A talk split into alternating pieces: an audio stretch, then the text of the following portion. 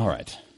Our Old Testament reading comes from Exodus 14, verses 5 through 14. And this is part of the story we've been waiting on for a long time. If you've been, been here week after week as we've been reading through Exodus and waiting for the people to be fully brought out of um, slavery in Egypt, and we are just so on the edge of that. Before we read, let us pray. Heavenly Father, we do thank you again for this day that you have made. And God, we thank you for your word which you've given to us. And God, we do pray that you'd help us this morning to hear your word, and more than that, to be shaped by it today and every day. We pray this in Jesus' name. Amen. Exodus 14, starting in verse 5, says, When the king of Egypt was told that the people had fled, Pharaoh and his officials changed their minds about them and said, What have we done? We have let the Israelites go and have lost their services. So he had his chariot made ready and took his army with him. He took 600 of the best chariots along with all the other chariots, uh, all the other chariots of Egypt, with officers over all of them. The Lord hardened the heart of Pharaoh, king of Egypt, so that he pursued the Israelites who were marching out boldly. The Egyptians, all Pharaoh's horses and chariots, horsemen and troops, pursued the Israelites and overtook them as they encamped by the sea near Pi-hahiroth, opposite Baal Zephon. As Pharaoh approached, the Israelites looked up, and there were the Egyptians marching after them. They were terrified and cried out to the Lord. They said to Moses, Was it because there were no graves in Egypt that you brought us to the desert to die? What have you done to us by bringing us out of Egypt? Didn't we say to you in Egypt, Leave us alone? Let us serve the Egyptians. It would have been better for us to serve the Egyptians than to die in the desert. Moses answered the people Do not be afraid. Stand firm, and you will see the deliverance the Lord will bring you today. The Egyptians you see today, you will never see again. The Lord will fight for you. You need only to be still. So good. Turning to our gospel reading, another moment everything has been leading up to in the Gospel of Mark. Mark chapter 15, verses 16 through 32. As the soldiers led Jesus away into the palace, that is the praetorium, and called together the whole company of soldiers. They put a purple robe on him, then twisted together a crown of thorns and set it on him. And they began to call out to him, Hail, King of the Jews! Again and again they struck him on the head with a staff and spit on him. Falling on their knees, they paid homage to him.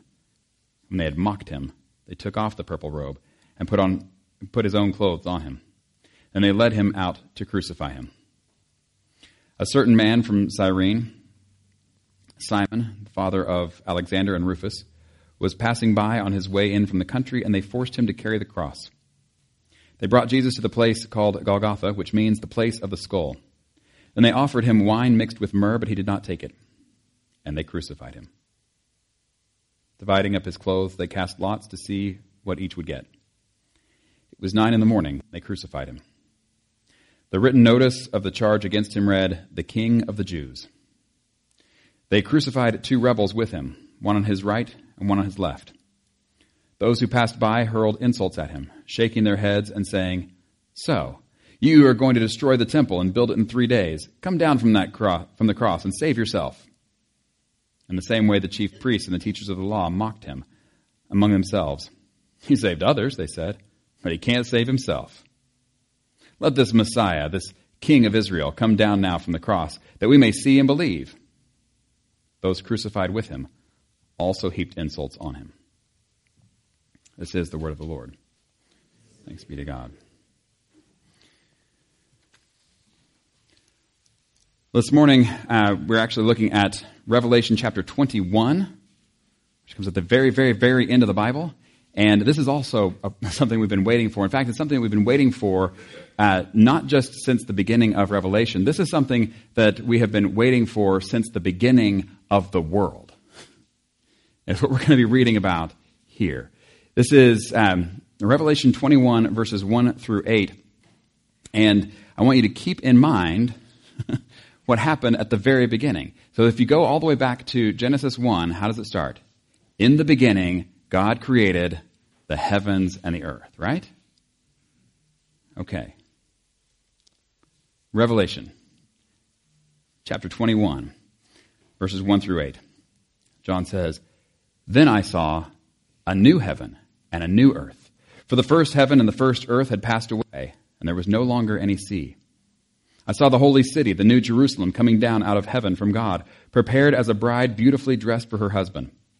And I heard a loud voice from the throne saying, Look, God's dwelling place is now among the people, and he will dwell with them. They will be his people, and God himself will be with them and be their God. He will wipe every tear from their eyes. There will be no more death, or mourning, or crying, or pain. For the old order of things has passed away. He who was seated on the throne said, I am making everything new. Then he said, Write this down, for these words are trustworthy and true. He said to me, It is done. I am the Alpha and the Omega, the beginning and the end. To the thirsty, I will give water without cost from the spring of the water of life.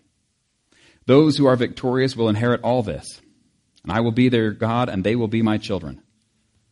But the cowardly, the unbelieving, the vile, the murderers, the sexually immoral, those who practice magic arts, the idolaters, and all liars, they will be consigned to the fiery lake of burning sulfur. This is the second death. This uh, passage kicks off really what's happening for the rest of the Bible.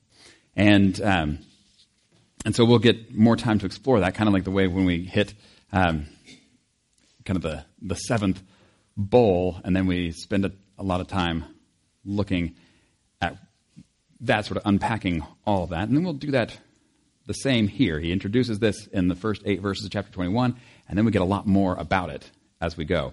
And so we're not going to fully unpack all of this today. Today, Mainly, we're going to look at uh, just getting excited about it and the, and the main point of it. Okay? so, um, first of all, they're getting excited about it because this is. Uh, I mean, think about this. Think about when you go back to Genesis 1 and all that God created, where there was a place for everything and everything in its place, and the way that things were before sin enters the picture. You ever wish you could go back to that? See what things were like Adam and Eve in the garden, together with God, completely unashamed before Him and before each other. Everything open, everything honest, everything life flourishing the way it's supposed to be. You ever wish you could just go experience just a taste of that? And this says we will. that there will be a time where all the stuff that's happened since then, all the, uh, when you read in Genesis chapter 3 and sin enters the world and people turn away from God, he says, okay, now here's what's going to be the result. And there's sort of this general breakdown in all of creation. The relationships break down between God and people, between people and each other, between people and creation itself. And so we've never experienced here how creation was originally. And what we've experienced instead is uh, the way that creation is after sin is already a part of the picture. But one day, if this is what we have to look for, one day we'll experience a renewed, restored creation to the way it's supposed to be without any of the stuff that messes it up. So think about this. What are some of your favorite parts of creation now? right? I mean, don't get me started. there's, there's a lot of good stuff. Uh, one of the things that just personally I like to marvel at, because every time I just even think about this in the slightest, it is uh, a source of, um, of praise to God. And that is uh, something you learn about in elementary school, just the water cycle. Remember the, the graphs of the water cycle from the, the charts in your textbook? You remember that? Yeah? You've seen those. And they draw it out, and you're like, oh, that's neat. The older I get, the more of just absolute overwhelming praise that comes, like overflow of praise that comes when I think about the water cycle. I know. Hear me out. I'm thinking if I were inventing a world, there would be no rivers. And I'll tell you why. Because for rivers to exist, you have to have water flowing from high to low. That's what a river is. This is water flowing from higher ground to lower ground. And think about how many rivers we have all over the world. There's so many of those. Here's where I would have fallen down on the whole job of creating a world with rivers. How do you get the water uphill again to start over? Pretty amazing, right? That's, that's part of the deal. That God has created a world that has rivers because of this whole evaporation and condensation, and then it comes back down in rain and snow, and sleet and hail. And anyway, on higher ground, and it runs down and it waters this whole area of land. It's amazing. How different would this world be if there were no rivers? Isn't that bizarre? But it's not just um, evaporation. There's even springs that bubble up. And as we look at uh, all the way back to Genesis, that's what we see in Eden itself. Is it's the, the place where four different rivers come from Eden. Like this place has water that's just bubbling up out of the ground. It's amazing. When we get to the new heaven and new earth, we'll see rivers coming in uh, in later parts. But here, we have reference to springs. It's a little, little different. This is in verse 6 To the thirsty I will give water without cost from the spring of the water of life. How good is that? Just bubbling up. Can you imagine a world where drought isn't a part of it? That's pretty good, right? Can you imagine a world where spiritual dryness isn't a part of it? But that this water of life is this, this springs. Uh, how did it say that again? Um, uh, to the thirsty, I will give water without cost from the spring of the water of life. I hope when you hear that, you're thinking of the woman Jesus talked to at the well. Oh, give me some of this water so I don't have to keep coming back. this is what we have uh, to look forward to. Those says to those who are victorious, they will inherit all this. And here's the crazy thing. That's not the point. The point of the whole thing is not that the creation will be renewed, as exciting as that is and as much as we might look forward to that. That's not the point. What was the point from the very beginning and all the way through? Is that God would be with his people, that they would be with him. This is what we see in uh, Genesis 1 when he creates them in his image. And then in chapter 2, where we see as he not only creates them personally, but in relationship. He is with them, they are with him. It's remarkable how it says that pretty clearly in the first part of the Bible and the whole rest of the Bible. There's so much that points to that same thing over and over and over and over again, and we can miss it entirely. I read a book um, years ago by Skye Jethani that's just called With. and the reason he calls it with is because he said that's what the whole Bible is about, is about uh, God being with his people. This was the problem of sin, of course, that we um, that there's that sin separates us from God. And this is what we see being solved in things like the sacrificial system, this way that God can be with his people, even though his people are sinful people. And so, how can the sacrifice cover over that sin so he, we can be together, at least in some sense, until one day we can be together completely. He said, But even though you have this kind of thing going on throughout the entire Bible, this whole message of us being with God, that's the whole point of the uh, sacrificial system, it's the whole point of Jesus coming and tearing apart uh, the curtain separates us from God, even with his own death. That we could be with him again. We get to the end of the Bible. this is it. How many times did it say this, or ideas like this, in just these eight verses? Verse 3 Look, God's dwelling place is now among the people, and he will dwell with them. They will be his people, and God himself will be. You expect it to say right there I, expect to say, they will be his people and he will be their God, right? That's been all through the Bible. You hear that kind of language. And here it says, they will be his people and God himself will be with them and be their God. Oh, how cool is that? And then it says, He will wipe every tear from their eyes. So it's not just that He will be um, Lord and God and in the ruling, powerful sense. He will be that, but also together with people who have had the sin taken care of once and for all. And it says in verse 7 To those, those who are victorious will inherit all this, and I will be their God, and they will be my children. So good. Anyway, back to the book that I read called With. He said you can read through the entire Bible. You see all these ideas of us being together with God. That's the whole point. And he said, and yet still, here's some of the little cartoon thing he uses. I don't know if you can see that from there. Probably should have put it on the screen, but it didn't. And, uh, and he says a lot of times people live life over God as though uh, I get to decide what we do, and you know maybe there's not even a God, but if there is, I'm in charge.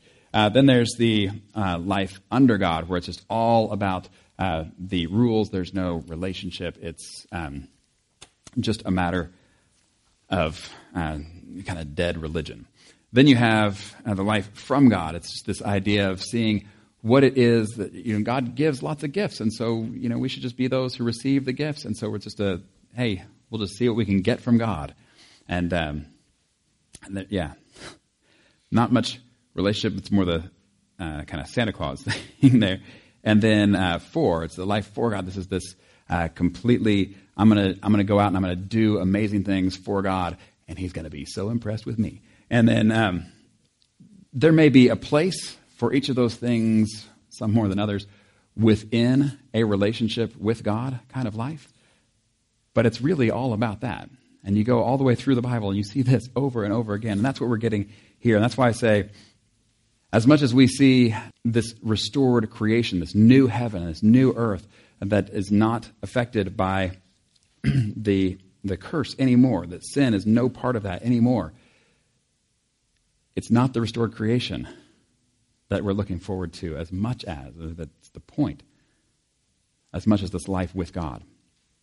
That we now experience in part through Jesus, but that one day we will experience fully. How great is that? Did you hear how it described this uh, New Jerusalem coming down? I saw the holy city, the New Jerusalem, coming down out of heaven. We'll talk a lot more about this in the coming weeks. Coming down out of heaven from God, prepared as a bride beautifully dressed for her husband.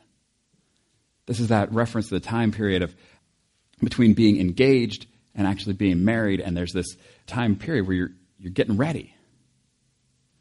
In some sense, you're kind of already married, but in some sense, not quite yet.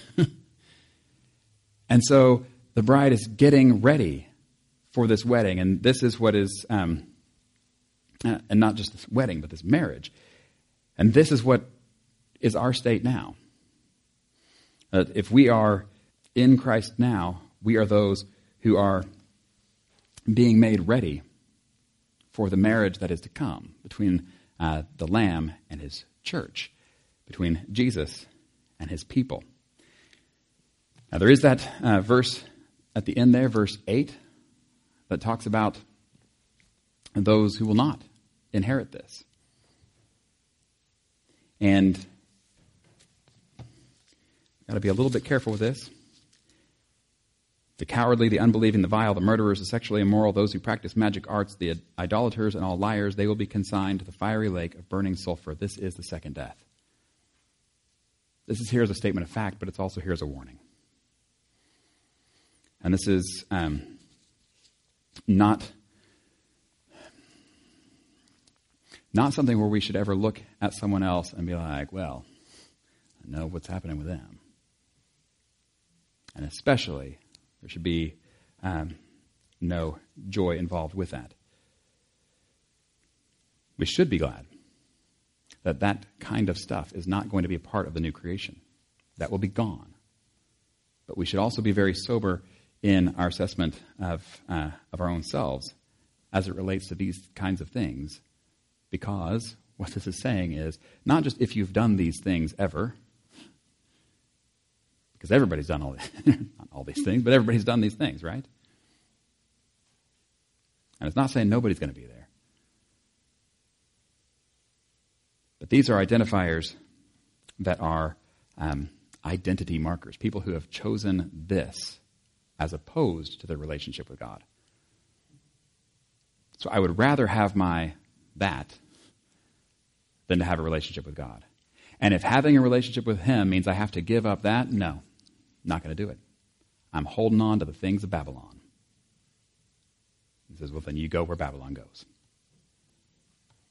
But to those who want God, to those who want a life with Him, to those who are willing to put Him first in everything, that is where you have this relationship that Jesus has made possible through His death and resurrection. We have this relationship that starts now, this life that starts now and goes on to forever. This is why he says, verse 7, those who are victorious, and this is what it means to be victorious, is to have him first and to let him prepare us for this wedding and marriage. Those who are victorious uh, will inherit all this, and I will be their God, and they will be my children.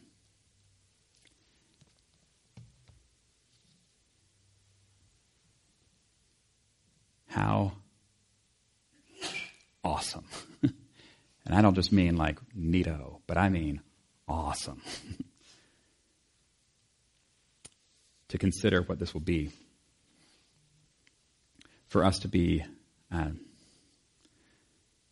those who are called the children of God. Because we are actually made in his image. We have been adopted by Jesus.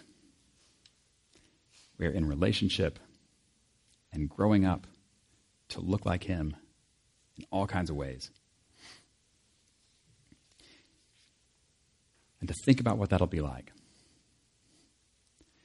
To get to see this renewed and restored creation, the way things are supposed to be, and to actually have a right relationship with God and with each other and with all of creation, where there's no more death, no more mourning, no more crying, no more pain.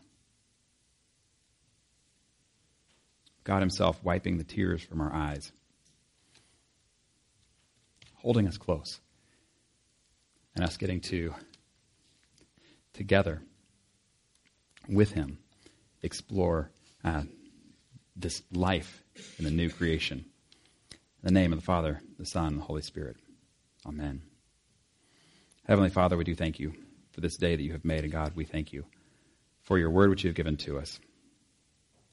Or this morning, we have heard um, just a little bit about what you have in store. And God, I pray that you would help us. Um, help us to live now in light of even this glimpse of what life will be like.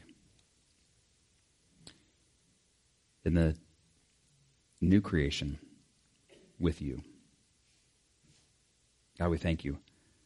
You are the Alpha and the Omega. You are the beginning and the end. You are the point of everything. And God, we thank you for including us, for creating us for sustaining our lives.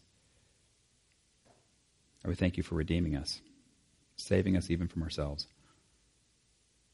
And God, for the promise of resurrection, of renewed bodies that don't break down, in a new creation that doesn't break down either. I would pray all of this in the name of Jesus who taught us to pray, saying, Our Father, who art in heaven, hallowed be thy name. Thy kingdom come, thy will be done, on earth as it is in heaven.